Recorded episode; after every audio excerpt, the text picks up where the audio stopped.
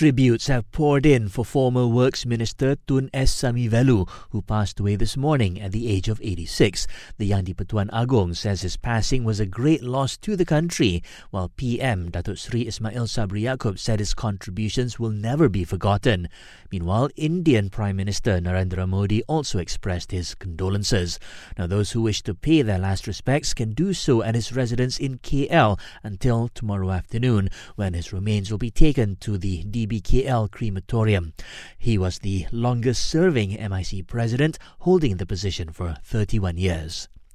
Temporary flood relief centres for the year end floods will operate as per the rules that were in place before the COVID 19 pandemic. The Natural Disaster Management Agency says the wearing of face masks there will be optional. Meanwhile, the centres will operate at full capacity.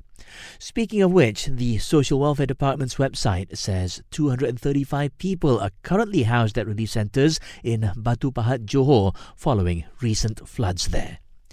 The PM has announced that PTPTN borrowers from the first tier of the M40 group are now eligible for a full education loan.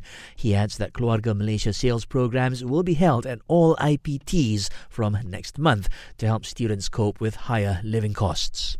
And the Energy and Natural Resources Minister insists there is no cabinet decision yet on when to dissolve Parliament.